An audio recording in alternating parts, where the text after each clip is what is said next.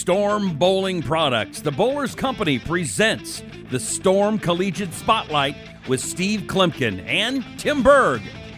Storm's Executive Director of Marketing and Above180.com's Tim Berg are going to introduce a variety of collegiate players, coaches, and key people involved in promoting the sport of bowling. Now, here's Coach K and Tim Berg. Joining us on the Storm Collegiate Spotlight is Jamie Lawrence. Jamie is the men and women's head bowling coach for Campbellsville University. Jamie, Tim Berg and Coach Casey of Kloempken here. Thanks for joining us today. Thrilled to be here with you. Awesome. Well, you guys just had, had quite an exciting month of February where you guys went and actually you won the Mid South Conference Championship. So why don't you talk about that and kind of review your season? Because when going through and looking at things, you guys had some really strong finishes throughout the entire year. And, and really, where did you see the girls kind of you know make their progress and ultimately what led to this uh, you know winning that championship tournament there? Well, uh, the Mid South Conference, I, I, believe, is a real strong conference from top to bottom. Uh, we have a lot of great teams that at any time can make a great run. Now, uh, Pikeville University, uh, University of Pikeville, sorry, I get that right? They uh, they are a strong team in our conference. Uh, I'm good friends with Coach Bobby Brown, and they they do a great job. they've been strong for a lot of years, though, and um, you know, our girls, I think, had let it get into their head a little bit throughout the years that, you know, a strong team is, is somebody to, to fear a little bit. You always do that. It's always in the back of your mind. And we just had to get past that uh, when we went up against them in the semifinals. And uh, we went seven games with them, and just uh, it worked in our favor. And uh, the lane started opening up for us, and we just seemed like for a while we just could not miss. And uh, it, it mm. felt good to to get the that final round and went up against Lindenwood Belleville and uh, had a good run there with them. Uh, again, I respect and greatly appreciate both those coaches, both Bobby and Kim Williams, who was at Lindenwood Belleville. And uh, but uh, it felt good to win. It was the first one for our school in the in the history of our programs. So uh, it's always good to win the the the conference.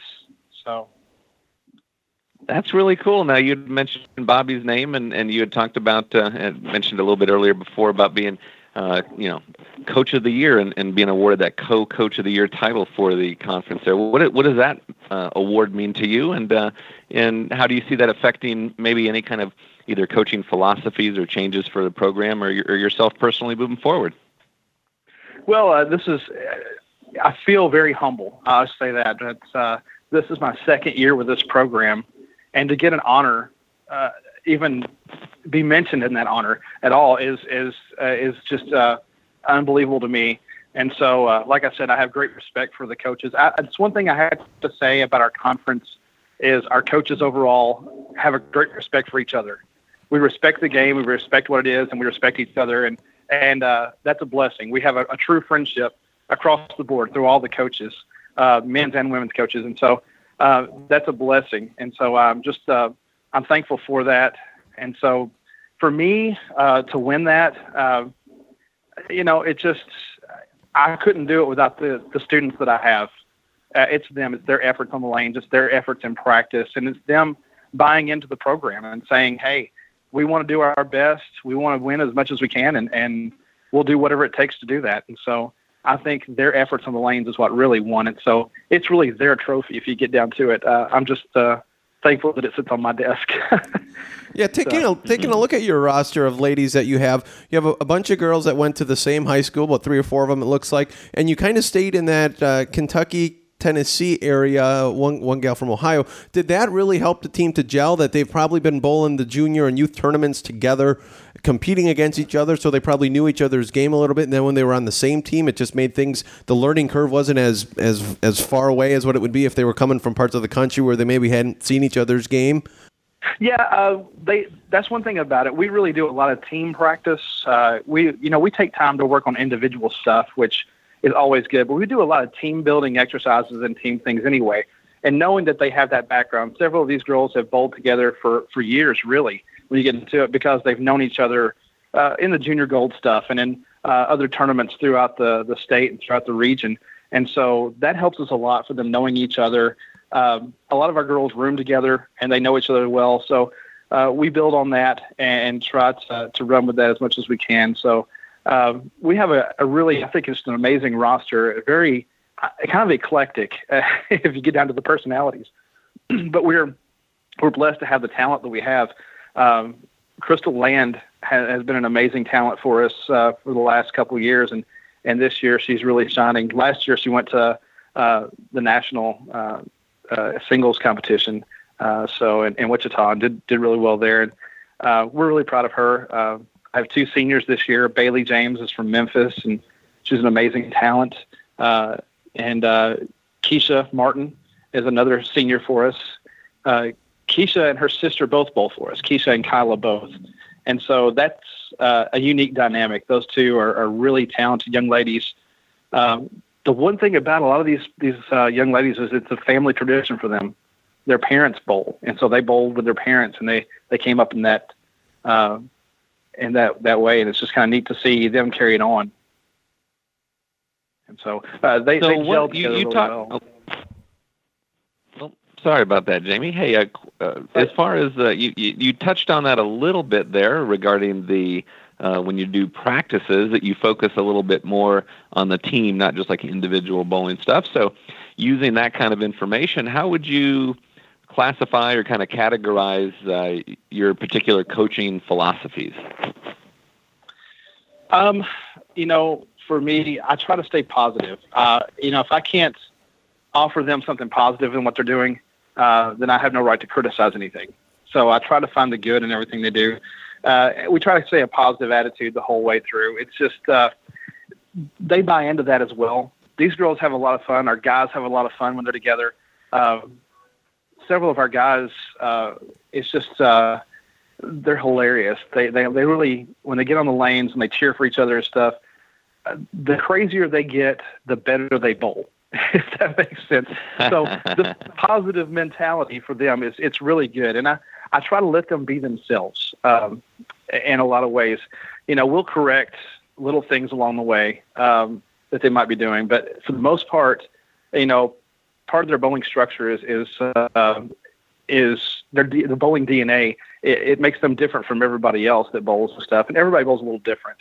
Uh, but uh, we let them be them for the most part, and that brings something extra to the table, I believe. Uh, certain times they just absolutely shine and, and they're throwing big numbers and it's just really, really neat to see. So, um, trying to stay positive and trying to let them be themselves. That's, that's kind of a big thing for me. Yeah, so talk about the recruiting. You mentioned Junior Gold. I'm sure you're there trying to scout some talent and looking for folks. Is it something uh, oh, yeah. that that you try to stay in in kind of your little area there, your south southeast, you know, kind of uh, however you want to put it in the Kentucky you know, Tennessee, maybe parts of Ohio sort of thing? Or are you really saying, hey, we're going to expand this thing and I want to start, you know, reaching into Wisconsin, Illinois, uh, Indiana, et cetera, and, and kind of, uh, you know, really going, going far and wide, I guess you could say? We're, we're looking, uh, like I said, this is my second year. And uh, for a lot of that in recruiting, I'm really pushing to get out there a little further. Um, I'm looking at international even. I'm, I'm looking wherever I can to find talent. Mm. And we'll do whatever it takes you know, to get get students here. And uh, you know, first and foremost, they're a student athlete, and I had to get all of our players to buy into the fact that they're a student first. You got to get your degree. You know, that's a big part of this. And um, so once they buy into that, especially in recruiting, that's what parents want to hear, and that's what I want them to know that, that that's the truth about us. We are focusing on them being students first, but beyond that, they know that they're getting taken care of, and it's going to be a good place. So uh, when we recruit. We're trying to bust out a little further, but we have a lot of talent here in the state of Kentucky and, and Tennessee and, and Ohio is a great bowling state. Um, and we're we're talking to people in Indiana and, and, and other places. Um, we haven't landed, you know, too many from very much further. Now we do have uh, a young man for us uh, who is from Elmira, New York, uh, Devin Gunderson, and uh, so and we've reached out further uh, towards Baltimore, Maryland, with Andrew Lissick, we've got some some from out a little ways, but uh, it's it's so easy to find so many tournaments close by us here, and to find talent there, and you see the potential in them, and you say, "Wow, if I had just an hour with that student, I think I could really get them to shine a little bit." And and uh, you know, mm-hmm. so once you see that potential, you just kind of go after those students, and and it's really makes it easy. In uh, in college competitions, I know a lot of times uh, when when your your players are bowling in these tournaments here. They're they're, they're not bowling on just a a typical house shot, right? They're bowling on uh, some some more demanding, challenging kind of kind of uh, conditions. What kind of strategies do you uh, do you adhere to when you're trying to to coach your team and players to to perform the best, knowing that the lane conditions generally they're not going to give you a whole lot of uh, you know mistake room out there.